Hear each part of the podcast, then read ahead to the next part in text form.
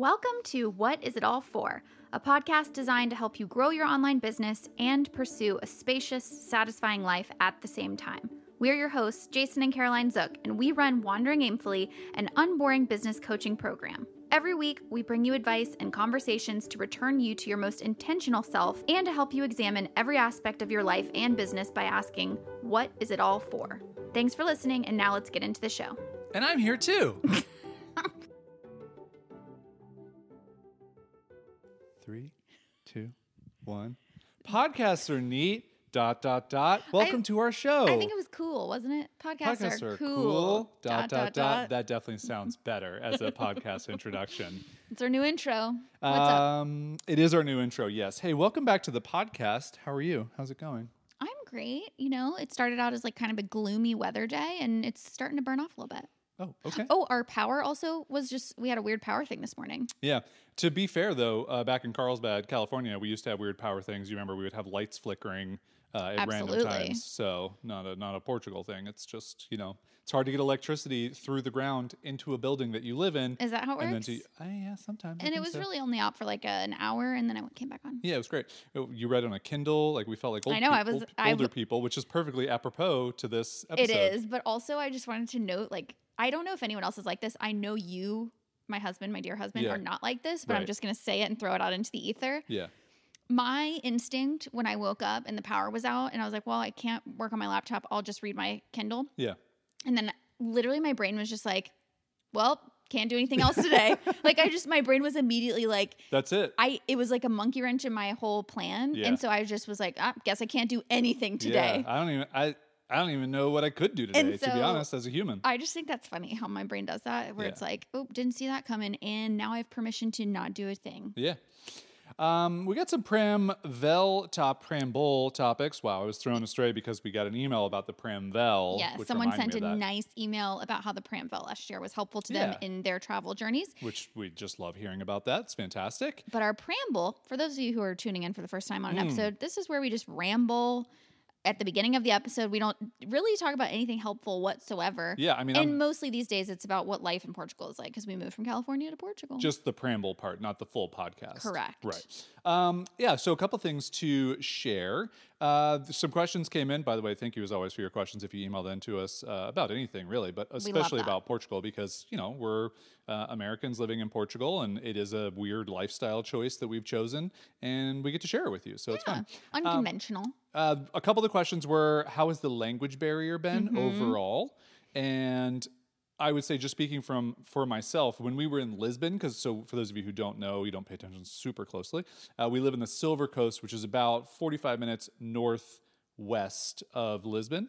And Lisbon, as a big city that's a ton of tourism, I mean, really every single person there that you're going to run into is going to speak English Probably. and and almost they're going to default to English because Probably. there's just there's so much tourism. Whereas where we live now in our tiny little town here in the Silver Coast, it's the opposite. So Right. everyone starts with Portuguese and then they find out quickly, oh, you only speak pequeno Portuguese, uh, and then that's I it. think um, I think poco, pouco? poco. It's like a I was saying like a small Portuguese, you know, like a, like a tiny, a little. Pequeno almost is breakfast, so Yeah. it's like a little lunch. But now I'm just re- realizing this is a good question for our language teacher. Is pequin, pequeno, yeah, pequeno pequeno. would be like the adjective of little, Oh gosh, just And now we're getting into like verb tenses, and then like, but like if I said un poco, it would Yeah. be like a little without without without the, the noun. wow. Like See, I speak a the things we're little. I sp- like. Do you speak Portuguese? I don't know. Yeah. not sure. So I will say that where we live now, it, there is definitely a language barrier. But I will also say to that, for me personally, I don't feel like it's ever been something like we couldn't overcome. No, exactly. There. That's what I was gonna say. Is definitively there's not been an interaction where we couldn't do what we were trying to do because of the language barrier. Um, you know, you do run into people that Just don't speak English. just don't speak English. Yeah.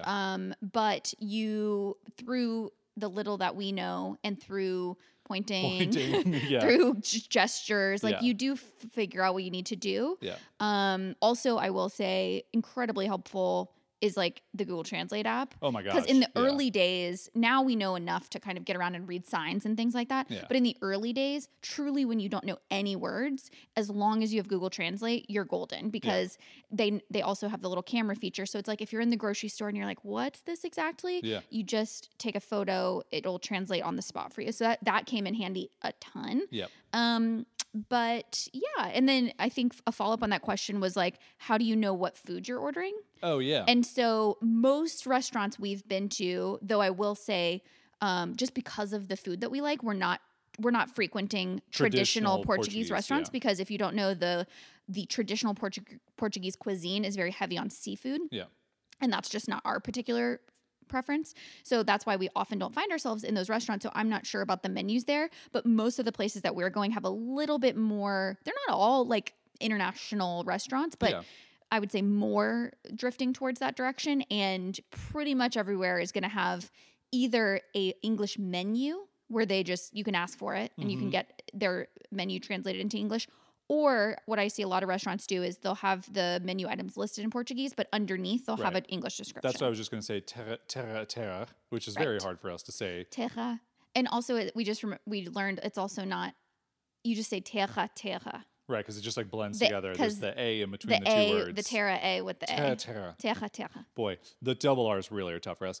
Uh, so that's a good example of that restaurant, which is a like I would say a modern Portuguese restaurant, right? Like that's they would they, they have some they have like burgers and some other things, but majority of the dishes are Portuguese dishes because when we took our friends Maria and Rui there, they're like, oh wow, there's a lot of like I think Portuguese. it's a fusion. I Yeah. think it's a blend. But they were saying there are a lot of traditional Portuguese dishes on this menu. Sure. But they are, they are that example where everything's in Portuguese, but then underneath it is an English translation, so that you can have both. So yeah, you know, I think in the ordering of the food, going to the grocery store, you know, the grocery store that we go to, nothing's in English; it's all in Right. Portuguese. But also, like, you've been to a grocery store before, you know what you're looking Well, at. Well, it also helps that things are separated into aisles, Yeah. so you've got context clues. Yeah, it's it's pretty easy to figure out. And listen, we went to, I mean, 30 different grocery stores uh, last year on our travels. Some of them were in uh, languages that Croatian. we, yeah, Croatian. Uh, Greek was a very difficult one because those just is like a whole alphabet. We've never even seen some of those letters Totally. before. Uh, but you figured out because again, aisles and things that you Context. know. Uh, so that was a good question. And then there was another question about negotiating prices while shopping. So I didn't know if this was maybe in response to our flea market Could been. because. I think that's a place where maybe you could negotiate. Yeah. Or for example, some of the open air markets. I don't know if that's something that happens there. I would think so because that's pretty standard in like a lot of places. Yeah. I would have to double check on that though, Yeah. because to answer your question, we've never negotiated price while we're here. Yeah, and I think also it's like, well, what are you buying? You know what I mean? Because like when we went to the flea market and you bought those earrings and that ring, and she told you the price was fifteen euros, we were like, that's a deal. Like, there's no need to haggle down two to three euros for that. That's a great price. The gentleman who raised the vase over the trophy vase, eight euros. We're like, there's no need to haggle that. That's a great. It's eight euros. It's that's a wonderful price Great for that price. thing. So yeah, I, I do think, as with anything, whether you're in Portugal or just anywhere in the world, if it feels like it's a place where you haggle with prices, then you could haggle with prices. But if it also just feels like, yeah, this price is a fair price to pay, I'm just going And to of pay course, that price. it's up to each person. I, I think finances are very individual, right? But but if you're asking from us personally, we already know that this country is it is a lower cost cost of living country, and part of us living here as well with having financial resources is kind of paying top dollar for things because, I mean, there's listen, that's that's a ball of wax because I do know that some people, I do know there are economic implications of, you know, foreign foreigners coming in being Yeah. able to pay top dollar which and then raises the price, which raises the price of everything. So there, it's a little bit of a fine line there. So you're not gonna. So like I, from what I have gleaned, overpaying would be not a good move. Right, Um. To but paying what the price is. right. I, you know the asked asking price. I kind of view that of as we have the resources. They are asking that price. I will pay that price. But Yeah. that's our unique situation. Yeah. Um. And, then, the what last, else? The last thing we wanted to share was so we are, uh, as of recording this, we're in our ninth week of. Uh, well, actually, it's, this is our tenth week. This is our tenth week of Portuguese And language how lessons. and how would you say ten weeks in Portuguese, Jason? Uh, des semanas. Great. Muito bem. I did it. I think it would be That's des, 10. des, des or des, des, Des. semanas. Des. If you kind of just say it both, Des then it's sema- fine. You're safe. Des semanas. Yeah. Yeah, just go fast. Des Just semanas. des semanas, and then they're like, yeah, That's that's, 10 it. weeks. Yeah. Congrats. Again, it would be like saying like 10 or like 10? you Yeah, 10? You know, it's you fine. get it. Uh, but yeah, so on a scale of zero is I can't read a single Portuguese word. Don't know and a I'm single completely word. befuddled by this language. To 100 is I am fluent. I'm basically born in Portugal. I know every word in the language. I would consider myself probably around like a 22. Really? I think is a fair number for That's me cute. personally. I Where you think think you 22 are? is great. I think t- 23. No, no, no, no, no, no. okay. No, I would I- say you're in the 30s. I would say th- if you're a 22, I Yeah. would say I am a 30. Yeah. 50 to me is the place where I hope to be by the end of this year. Yes. So I hope to be at 50 where I'm like, now that you're saying that, I'm like, really? We think by the end of this year, we're going to be halfway to knowing every word in the Portuguese language? I think so. I do. I actually do think so because at 10 weeks, we can now see a piece of paper that's in full Portuguese and read more than 50% of it. but we can't speak. I'm, that's okay. Uh, But I'm, that's why we're at 22 slash 33. Okay, fine. We'll, we'll be generous with ourselves. Yeah. We're not going to But fight you it too wanted to share a fun tidbit from last week's lesson, or last week's Portuguese Oh lesson. yeah. So I did want to share. I I don't know if this is interesting at all, but it's definitely an interesting part of our lives that we do every single week. So for the first time, as as you just heard me say, we're getting much more proficient in reading for Yes. sure. That's the first thing that we've gotten better at. Speaking is much harder, and then listening is probably what we're the worst at. Yeah. Okay. And Not so probably. definitely Yeah. and so our teacher is list you know she she knows that and so she's giving us more exercises where we have to speak in order to get more comfortable so we come to our lesson last week and she decides we're going to do what she calls simulations Mm, and so that just means like scenarios where it's like so she decides okay we're at a pizza restaurant Yeah. okay and because we did tell her that there's this great pizza restaurant in Obidos, you've heard us talk about it before, Yeah. Ajanella. She goes, okay, let's pretend we're at that pizza restaurant. And Jason, you are the shop owner, and Caroline, you are the client, client which Yeah. is like the you know patron. And she tells us to like basically act out, yeah. and we have to speak Portuguese. We're doing language learning improv. Exactly. And so those of you who listened to the episode where I clearly demonstrated my amazing skills at improv will know my brain was just immediately like take something that's already hard for my brain. Yeah. Speaking a new language I'm learning, add improv. Yeah. Literally for the first, I kid you not, an uncomfortable amount of time. We're like, okay, let's start. For 30 seconds, I just am silent. Just your, I was like, uh, uh, your poor little brain is uh, just trying to like get the like, wheels turning. She's like, she's like, bon dia. I'm like, yeah, yeah, yeah, yeah. okay, bon dia, bon yeah, dia. Yeah, yeah, yeah, yeah. Um, but like my poor brain just was like halt. Um, Yeah. But then as we get into the scenario, I got much more comfortable and it was fun. And what was making it fun is that Jason decided that we were not just going to do the dialogue; that he was going to act out the entire thing. Of so course. you you all know Jace is quite the class clown. So at, at one point. We've reached the point in the scenario where I'm asking for the check, a Yeah. and Jason gets up. We're on Zoom with our teacher, gets up and leaves and pretends like he's like going to get the and, and our teacher is just laughing hysterically. He's he's he's walking around the table, our dining room table several times. I have to ask him 3 times for the check, which is very Which Portuguese is very to be common. fair. That's European, not just Very Portuguese. European. Yeah. And so he's doing everything from like he's picking up our portable battery bank to pretend that it's some type of di- the Payment card device, card, card reader. Yeah. Um, and uh, li- our teacher's just dying laughing. And so we did that. And then, wait, do you remember this part I have to tell? So our first scenario was a little bumpy to start. Yeah. Then our second scenario was at the phar- farmacia. Farmacia. Yeah. And Jason is someone who's walked into the farmacia. I'm now the sh- the pharmacist, which I forget. I think it's medicum. There was a Medicamentos is mm. just medicine. no. It was Yeah. like pharmacy teca or something. Anyway, I'm gonna figure it out here. And I'm the far I'm the person. And so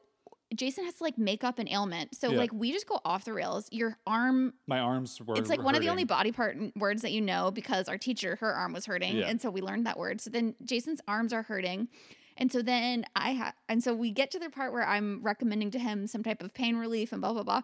And then at the end, it just goes off the rails because do you remember you were like, I, I gave you the medicine, and in Portuguese, I was basically like, "Call me tomorrow," and then you were like, "What's your number?" And then like, and then we just got really flirty at the end, and our teacher was like, "Whoa, whoa, whoa, whoa, whoa, whoa, whoa, whoa." like I don't know. This this is how these two met. You know, it's like a whole movie. Yeah, we took it from like language role play to like a different place, and she was like, "I'm. This is not what this is for." Yeah, I do have to say that there are some parts of learning a new language that I actually enjoy the type of learning. So, like, while it was incredibly difficult to speak together in the simulation, it was fun to like try and make it fun with like improv and like because to me that makes it enjoyable. Yes. Even though I don't know what to say, I'm still Yes. trying and she's helping.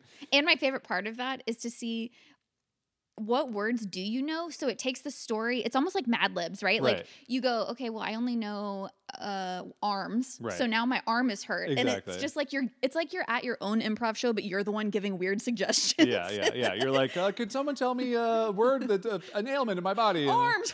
yeah, yeah. So that's uh, that's a fun thing that we've been doing. But yeah, I, I would say ten weeks in, uh, I'm still enjoying it. We are doing a lot more like listening and speaking exercises, which Mm-hmm. are just extremely difficult. It feels like it will just always be difficult. Is the problem And it for me? might. It's just like we've picked an activity that will just always be difficult every week at Tuesday at 5 p.m. I know. You don't look forward to it, but I look forward to it. So Listen, much. if we could always do the like highlights exercise, which is Oh, like the yeah, highlights magazine, that. like you look at a picture and you say what's true or false about these sentences. Yeah, tell me about it. Like I want to tell you, there's books on that bookshelf. That that's what I want to do. Muitos livros. That's what I want to do. So anyway, those are our updates of uh, life in Portugal. Still going well. Things are still lovely here. We're getting into spring. The weather is wonderful. You had your first sunbathing day. I did. It was just great. I just bought a bathing suit. I only had one bathing suit um last year. I only had one bathing suit last I year know. too. So I just I ordered a new bathing suit, and so I'm very excited for that. All right, let's get into the episode. We're going to talk about creaks and squeaks.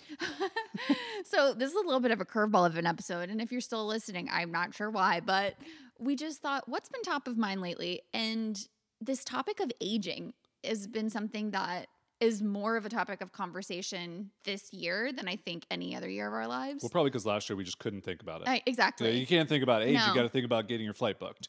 And same with like kind of the pandemic too, right? Like Yeah. you're just you're there's so many bigger fish to fry. Yeah. but you know this year in particular now that we're stationary you kind of settle and you sort of look around and you go like and this is also the first year that i'm also hearing from friends so like i had my girls trip at the end of last Not year Not hearing from friends in general. Just no, hearing no, no. from friends hearing, about age. hearing from friends comments about age and aging and Didn't getting your older friends took like a two-year sabbatical no, no, you. no, no. And so I just think it's a really interesting topic, and there's a lot there. So just for context, I will be 35 this year, and Jason 41. will be 41 this Yeah. year. And so I, I think that journey is different for every person. Like maybe, you know, when you can feel yourself entering a different stage is very interesting to me. yeah. And I, for me, the years between 21 and 35 like it it has felt like pretty much the same like I, there's like sort of micro stages in there where definitely once we were like established in like my later 20s that felt different Yeah. but in general this is the first time where i feel like oh no now i'm in like that stage of life where i feel a little older mm-hmm. and a lot of this was precipitated also because i had a micro injury yesterday I was working out and I was just stretching. I was at the beginning of my workout and I like tweaked something in my knee and I just suddenly was like, "Oh, don't don't want to push that cuz I might hurt." And just this is happening all the time now, Yeah. right? Like we get up from the couch and we're like, "Pop, snap, crackle, pop." Yeah, yeah. You're like, oh, you do the, You the, do the groan, yeah. when you have to like sit down. Well, and, I wanted to talk about this because I, I think there's an interesting for those of you who have ever dealt with a an injury that basically puts a limitation in some shape or form on your body. So I tore both ACL um, ligaments in my knees playing basketball in my mid 20s, and that was like I went from like invincible 20 year old guy to like oh like uh, Mm-hmm. I'm this I'm this is a reality. yeah. And after the first ACL tear, I, I was like, okay, I can recover from this. Like I'm still, I'm still invincible, right? Right. And like I get back out there, start playing basketball. But like a year almost to the day, I tear the second one, and now I'm like, oh, okay, no. Like it Right. just like I, my body can't do this thing anymore that I want that I wanted to do. And since that point, so that was like mid twenties for me. That was where like I got the like check mark of like you're getting older, Yeah. you know. And so it's like I have and and but I live like free of knee pain all day pretty much unless I do like a deep squat of some sort. That's the only time I like feel anything, which is not very often and it's totally fine. I can't sit uh, with my legs crossed though. That is a uh, a takeaway from two ACL tears that like I will never be able to do that. However, I would say most people like you're sitting like that right now. Yeah. Um, doing that for like a long period of time, I don't think it's good for our bodies. Like your legs fall asleep and like circulation. It's Yeah. like it's just not a good position. I don't think being in any position long enough is. But anyway, I, I was I'm just saying that like that was my first dose of reality of kind of like getting older. Do you know what that makes me think of? Which is another fascinating offshoot of this conversation. Is that makes me wonder though, where's that line between? And obviously, every person knows their body the best, right? But it makes me wonder how our perceived limitations fit into our actual limitations. Yeah. And so for you going, oh, I actually can't do X, Y, and Z, let- let's just say play basketball hard anymore because of my ACLs. But then does that thought and that belief then inform what you, how you push your body and how you interact with your body to the degree that then it becomes harder to do? Well, do, you know what, really- I- do you know what I'm trying Oh, to say? Oh, for sure, yeah. Because so I rehabbed my first knee, and basically, like, I didn't know anything about rehab. I didn't know anything about recovery. I just was like a bull in a china shop. Just get it as fast as possible. I'm Mm-hmm. an invincible person. I can come back and be fine. Then when I tore the second one, I was like, okay, there's no, your, that's a reality yeah. check. Well, But- exactly. But, after that, I was like, okay, well, I I know of stories of, and I just NFL players, Yeah. and that are that's professional football for those of you who don't know all the acronyms of sports. Um, but I know of who've had like three ACL tears and they're still playing in the NFL. So they're still peak athletes that have been through this. So I was like, okay, well, maybe it's not. Maybe I can get through this with my body. So I actually went to like a training place. I don't know Mm-hmm. if you remember this summer that I went and like I trained with Oh, I do. NFL players. Yeah. And it was expensive. Yeah. But I remember being with them and training with the mindset that they have. Right. I, I was fine. I could keep up. Right. Now, I'm not saying I was an NFL level No, no, athlete. no. I'm just saying that like the limitations of going so through these is- injuries. We all know that there is an impact that you're, but then but there is, but there is also a line, right? There so is because what I was going to say is Yeah. then you get into toxic territory where you just go, oh, well, any physical limitation that you have on your body is just a manifestation of your own limiting beliefs, right? Yeah. And like,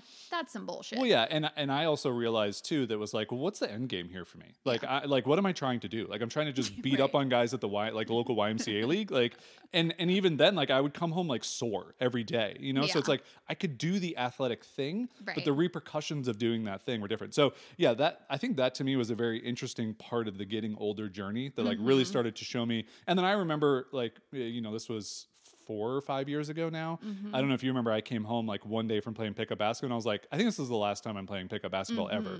And there was just Mm-hmm. You're like, it's not worth it. there was just like someone who yelled at me and like people were just like rough and like I remember like getting like I tripped over someone and like, like landed on my and I was just like why am I doing this? This is not fun. that makes me think of a few things. Number one, I just had a moment where I thought it's interesting to me that your first real sort of moment of feeling older was related to like athletic performance and your body and your ability to compete, let's Right. call it that.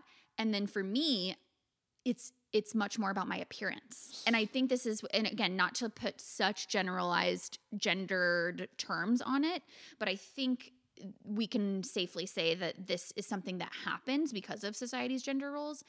But I find it fascinating that your waking up to getting older was to do with performance and athleticism, and my waking up to getting older was very much having to do with appearance. Because over the course of the past year, I've gotten just, it feels like all of a sudden, so many more gray hairs, Yeah. so many more, you know, face wrinkles, so many more sort of skin I mean, the past three years, probably like there's a reason for those things popping up. I Yeah, think for everybody listening, like Yeah, I exactly. think everybody's like, uh, huh, yeah, go I'm on. like, you know? yeah, exactly. Yeah. Well, I, yeah. What did I tell my? I told my best friend we were talking about this because she. This is what I mean about bringing up this topic. She kind of asked me, and she was like, "Is it just me, or does like, do you feel like older all of a sudden?" And I'm like, "Oh no, hundred percent." And then I was like, you know, the past few years though, it just hit that sweet spot of like our age group too, where like coming into our mid 30s at the same time of the pandemic and also like some of the world events that have happened like graduating college basically in the middle of the 2008 meltdown and all of that you know and i'm like i'm like maybe we have some sort of like covid accelerated age time warp or something yeah. um But I do think what's interesting about you know you bringing up those things, like I started like balding basically. Yeah. Uh, you know, what was that? Like late twenties essentially, and made the decision to shave my head Right. and like do it myself, like not let my hair just like you know fall out and like have to deal with that. I was just mm-hmm. like, no, I'm just going to get rid of my hair. I'm not going to have hair mm-hmm. anymore. And and I think even from like a societal perspective, it's kind of silly that it's just more accepted that men can be bald but still be like young looking or, or in some way or like Right, like, it's not but like gray automatically- hair for a woman is like a whole different thing I know. And so also i just want you to know that even with some gray hair it's still very desirable I know. Thank you. Yeah, yeah. And you always make me feel that way. It, this is the internal battle that I fight, though, right? And I, I don't know if anyone can relate to this, but because on the one hand, you don't want to fall prey to these societal uh, perceptions of aging that we all know exist. You know, gray hair less desirable, or wrinkles less desirable, or whatever. You don't want to fall prey to that because you're like, I don't want to perpetuate this because then I just continue the longer we uphold that standard as like beautiful, the more the generations behind us are going to feel the pressure to, you know, keep up basically. And the more I'm going to feel the pressure to keep up. So it's like the part of me wants to reject that for sure. And I actively practice that all the time. So when I look in the mirror and I see the gray hair and I my first initial thought is, man, like that I I look older. And then I catch myself and I go, why is that a bad thing? Why are we interpreting this as a ne- negative? Why do I am I feeling less desirable? All those things and I like have to actively choose to change my perspective and go but at the same time, I also don't want to get to a place where we like I don't want to judge people or myself for wanting to do things that maybe makes me feel better. You know what I mean? Like yeah I love getting my hair dyed because it makes it more vibrant and I feel the most myself when I have this vibrant red hair and like I love the way that I feel and it also just helps the health of my hair or whatever and I don't want to feel guilty for doing that, right? But it's this weird paradox of like not wanting to fall prey to society's standards of beauty but also not wanting to feel bad about myself for wanting to look a certain way. Yeah, I, I do think there's a, a weird line to walk in the getting older, coming to terms with getting older, but then also not fighting getting older, like kind of embracing it. And and I do I, like obviously I'm not going to speak to what it's like to be a woman and have to deal with like the uh, perceptions and image and like that stuff because if you look at me. Uh, uh, there's not a lot of perception and image that I care about at all in this. What you do? But but what I, my point to that is like I also think there's just something to be said to like me turning 40 last year. Like I know for some guys like that's a big deal, right? They're like, "Oh, I feel like you know, I'm no longer like one of like the younger, you know, whatever." I just don't care. And I just I think there's something to be said for like age is a reality. It's a thing. It's the amount of time that we exist on this planet. We mm-hmm. only get a certain amount of time until whatever happens next. And then you you have to kind of like make the best of what you have right? Mm-hmm. But i kind of think of it also of like but i can't stop it. So like why am i going to fight against it? I like know. That's what I fall back. You and I are so similar in this way. We're I think we're very practical in a lot of ways, which is what I think helps us in our relationship because we can relate on the same things. Because I'm the same way. I'm like, okay, like what's my right what's the option here? right to fight it and then feel like feeling that resistance, you know? And so I'm with you. It's like I can't this is also I have to take that approach as well because like in my Enneagram 4 self, if I allow myself to, I can get carried away with nostalgia very Yeah. easily. I can I can want to return to a time and I can feel the grief of the fact that time has passed and I'm sort of like, man, it'll never be as sometimes I get very um, wistful about the beginning of my 20s because it's when you and I first met. It's those I wear your shirt days. We didn't know what we were doing, but it was also exciting. We were trying to figure it out. Things were so fresh in our relationship. You know, it's like it's easy to get nostalgic and wistful about that time.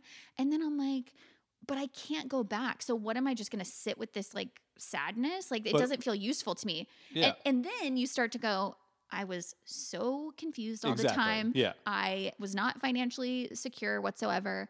I still had all this really confusing like stuff with my family and like who am I and wh- where do I fit in and trying to forge out on my you know you sort of then you start to like yeah kind of take off the rose colored glasses for Totally. a moment. It, yeah, it, it's like looking back on our full time travel year in 2022. The further we get away from that, the more glamorous and amazing that's going to seem. Oh, but yeah. the closer that we are to it, the more we remember all the chitty parts of it. Yeah. And, and I think as a whole, like we have nothing to complain about. It was a fantastic year. We were so grateful we got to do it. But when you actually look into it, you're like, yeah, but like it was, was really hard, difficult. yeah. Like it was, you know, it's not all magical. It's not super fun to live out of suitcases for a long period of time. Like it, it just all of those things things that, that we've talked about many times over in this podcast. But I do think that's also a thing with just our lives and, and just what it means to be a human, right? Where you're like, oh, f- you know, for a lot of us, we can look back and think to like all the good things in our childhood and like, you know, Easter just passed. And it's like all the Easter baskets we used to get with candy or the, you know, the egg hunts or whatever. But it's like, yeah, but at the time as a child, like maybe we don't remember like our parents were fighting and like I had to you- go to church. and I didn't want to be there. yeah, it's just like whatever those things were that you kind of like just like remove right from your brain. And I think as we get older, you just start doing more of that. But But I think- okay, the, can I say something about the Sure. flip side of that? yeah, But using sometimes I use the lens of nostalgia as I think I think I wrote down in a journal somewhere this idea, and maybe we've talked about it on a podcast before, but this notion of future nostalgia. yeah, And so, like, sometimes when I feel wistful about the past, and then it makes me feel like, oh, like I'm getting older now and we have so many responsibilities, and now I feel like we're the adults, you know? And then I, and I kind of get like grumpy about my 30s, and I'm like, "Ugh, just like, it's no fun. You have to be an adult. And then I think about it, and I'm like, 10 years from now, I think of what my 44 year old self will find nostalgic about this era Of of, our lives. Yeah. And I find it to be a very useful frame to see everything in my present existence with such gratitude because I know 10 years from now I'm going to have 10 times the amount of creaks and Yeah, and, and and cracks squeaks. and squeaks in my Yeah. body. And I'm going to look back like before we had kids and I'm going to say like, man, we never going to have this amount of freedom again. We're never going to have this much time on our hands. Remember when we could just watch this Saturday past Saturday, we watched four movies yeah. from this time we woke up to the time that we went to bed. I mean, we could have squeezed in another two and as we well. could like have. we went for a walk. We did go for a walk, yeah. But I'm like, when will I ever be able Yeah. to do that again? And so I do find that this intentional like visualization exercise, it helps me celebrate the age that I'm at by viewing it through the lens of the age that I will be. Yeah, for sure. And and I do think that there's something to be said for, you know, we were talking about record before recording this just this idea that we have been so intentional in so many of our choices, combining our businesses, going on a travel year, basically, you know, moving our entire lives to Europe and living in Europe, um, you know, delaying the the time of having kids, like all of those things have afforded us the ability to live as present as possible in the moment and to not necessarily worry about oh i just turned 40 like uh you know there's so many things i want to do it's like no like i've picked all the things that i wanted to do and we've been doing them and checking them off the list and like putting other things off and I know it's a very privileged place to be, and not everybody has those options and those things. But I do think it is something just in this conversation that we've been talking about of like, if you're the type of person who's listening to this that you aren't doing the work that you want to do or you're not in the relationship that you want to be in or you're not living where you want to live I, there's still plenty of time. There's still plenty of time to make those changes and to do those things. And, and i'm not saying that like everyone listens to uproot their life completely but i just think it's important to always remember you can change your circumstances. Some people do have much more difficult circumstances to change than we do Absolutely. 100% i'm just saying that i think that it might be easy to look at us from the outside and be like, well, it must be nice. You guys just moved to Portugal and you watch four movies on a Saturday and you could just do whatever. It's like, yeah, because it's intentional choices that we made. There are inherent privileges, there are inherent inva- advantages. But it's also, we decided to change our businesses and combine them together. We decided to move to different places and rent and never buy a home so that we wouldn't have to be attached, so that we could easily uproot our lives. Like, we have made all these decisions to not have kids and to push that timeline down the road because that gives us the ability to do these other things. And that doesn't mean you can't do those things as well. Like, we know plenty of people that we got introduced to last year on our travels who travel full time with kids mm-hmm. and they figure out how to do it. And, like, boy, that sounds very difficult because it was hard enough just for us as two f- adults that have creaks and squeaks, but like you can do it. And I think that's just part of what I wanted to share in this episode too about getting older is you know this this whole idea of age and like time is running out and you only have so much time to do something it's like yeah you can look at it that way and be negative and feel the pressure of it but you can also look at it as a thing of abundance where it's like oh I can do what in 10 years? You know, like what could I accomplish in the next 10 years that I haven't really like set the focus on to do in my life? hmm Yeah, that is one of the beautiful lenses that aging affords you is you can see your life in a different way because you have a little bit of that time constraint that becomes more palpable whereas you just don't think about it as much when you're Listen, younger if you're 90, I understand. You're like 10 Y- years. maybe you might feel you that might say pressure. like, I Feel the don't know if I have 10 years. Yeah. But I don't think we have a lot of 90 year olds listening. And I also think at 90, you're probably not trying to make a lot of big decisions. yeah, it can go either way, right? Like either you can look at it and say, I do have time and it's not too late. And I think that that's a really valuable message that a lot of people need to hear. And then on the flip side, you can also make the argument of none of us knows how big that time container of our lives is going to be. And so it's that much more of an impetus to make changes to live it more intentionally, right? So it's like whatever you need, take take that from from the lens that age provides. This is such a random segue, but um, I thought it was worth sharing. Going back to what we were saying about, I, I want to be the type of person who celebrates getting older. And that doesn't mean that it's always the first thing I think about, as evidenced by like the thoughts I have sometimes when I see my gray hair. But I do think we we can't choose the thoughts that we have, kind of the reflexive thoughts that we have, but we can choose how we direct those thoughts if that makes sense. That's what I believe. So it's like I can't I can't, you know, control the fact that when I look in the mirror and I see gray hair, my first instinct is like, oh, I'm getting older. Yeah. But I can change how do I direct that thought from there? I and where I direct it is I'm getting older. Like Yeah. let's celebrate. And something that really had a profound effect on me as a child, and I think I maybe I'm remembering this in a much different way, but I think that just tells you psychologically the impact that it had. But I used to always come home from school and watch Oprah growing up. Mhm. Sometimes my mom and I would watch it together or separately, but like Oprah had a really big impact on like the person that I've become just because the topics that she would talk about on her show, these emotional topics that like really other people weren't talking about. And it was, I think, just opening up conversations to talk about feelings in a way that like was pretty ahead of the curve at the time. Of course, you know, of course, there were some things that sh- were of the time Yeah. Yeah. that she talked about, but it had a really big impact on me. And one thing I remember about Oprah is whenever she would turn like a new decade, she would like make a really big deal about it on the show. And I remember like, I don't know if it was when she turned 50 or 40 or what it was, but as a kid, I remember she would celebrate and kind of, it would kind of always be like a why the 50s are the new 40s kind of thing, right? Like why your 40s are the new 30s. And I just really appreciated that. And it made such an impact on me because I was like, I want to have that type of enthusiasm going into each new stage or decade of my life. And it, I still carry it with me. I Yeah. think to myself sometimes when I'm like, how did I become in my mid 30s? Like, when did this happen? And before I know it, I'm going to be 40.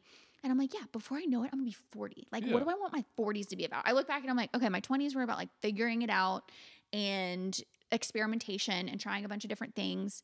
Our 30s very much has felt like kind of a paring down and like an intention seeking about that.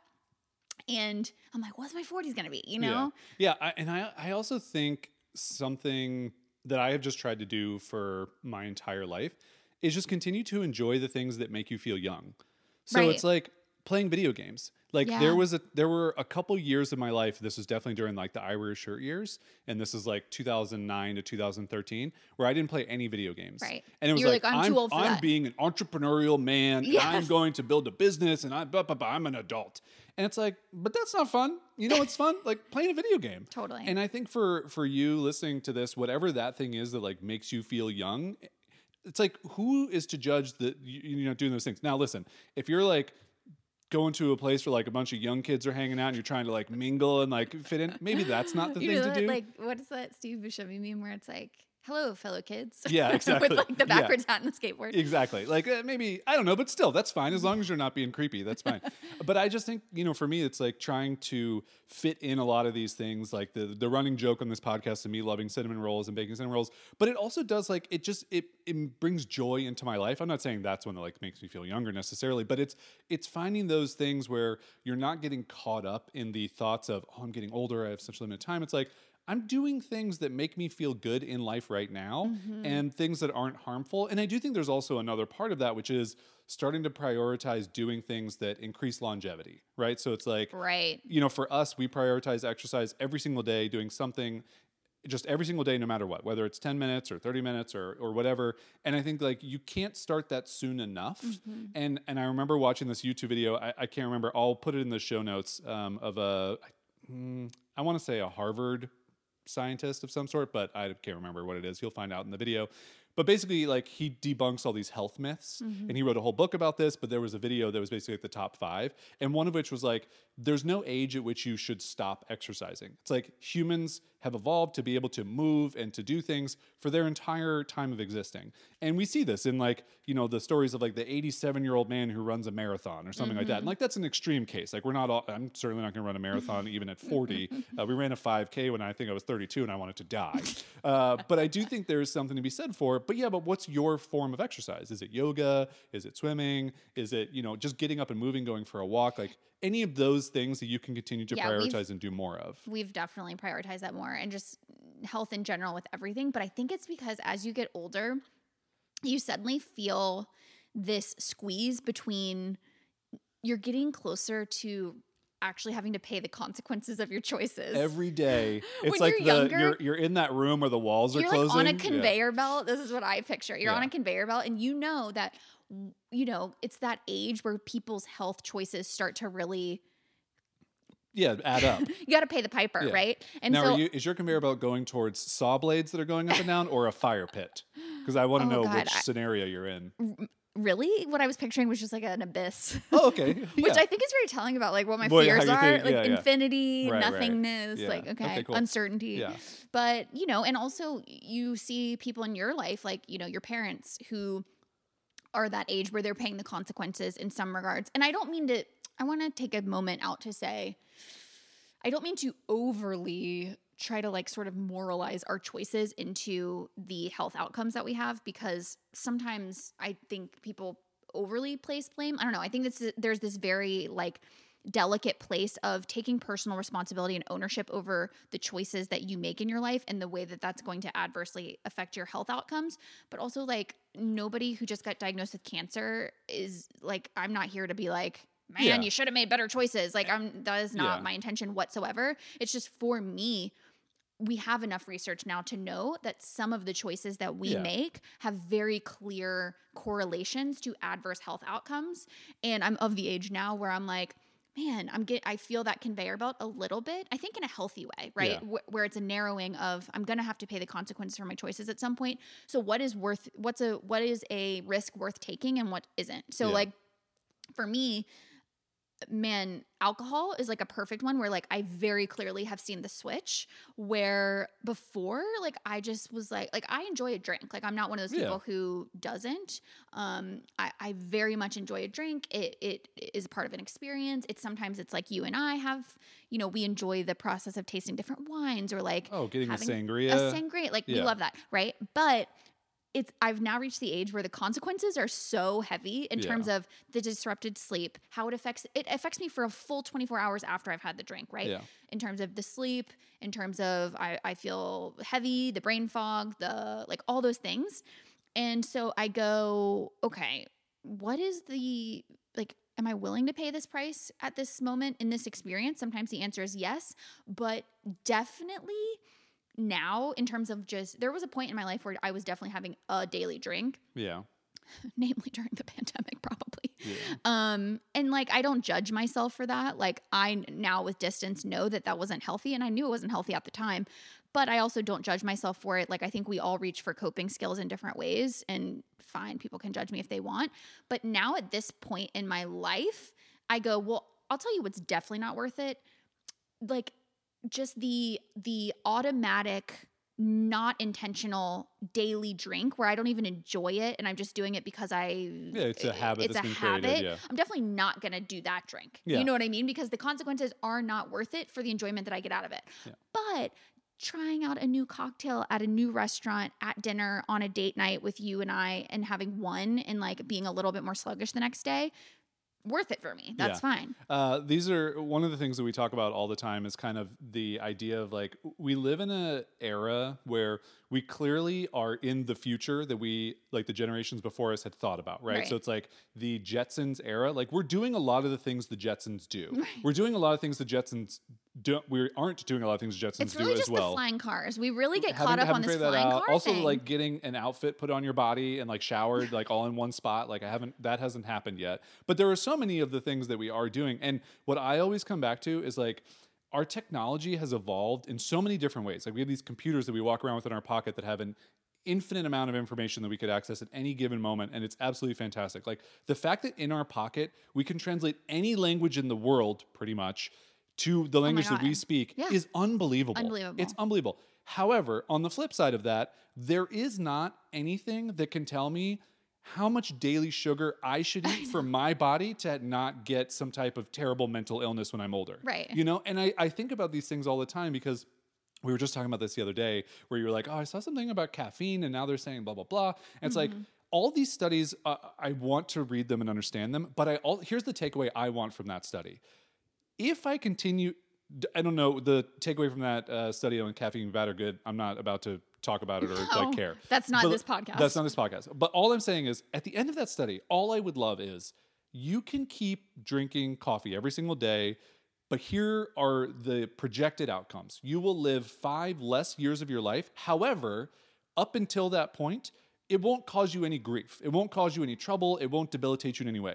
I, me personally, this is just me speaking. You'd take that trade. Yes, thank you so much. I will take that trade. well, I think that But that that's I'm just saying that as from like a technological perspective. you wish we could do that. I wish we could in- in our lifetime get to that place, and I don't think we will. Yeah. But I think generations before us will they or after us will get to a place where like, hey, if you eat this cinnamon roll today, it will remove seven days from your mm-hmm. life, and just know that like you're you're whatever. And so then you get to make that decision. Like I think we all inherently know those decisions now, but without actually being able to tangibly see it in like a timeline. yeah, but I, w- I really do wonder if that would be a better or a worse world because the a lot of bliss. these well a lot of these technological innovations that we've made operate on the assumption that more information is better well, yeah. and i don't think that it is. Yeah. because look at news. Look at you know you could argue it's just not cut and dry right? It's like I, you become aware of so many more things that need uh you know addressing in the world right? You become so much more aware of the problems that exist all over the world not just in your own backyard.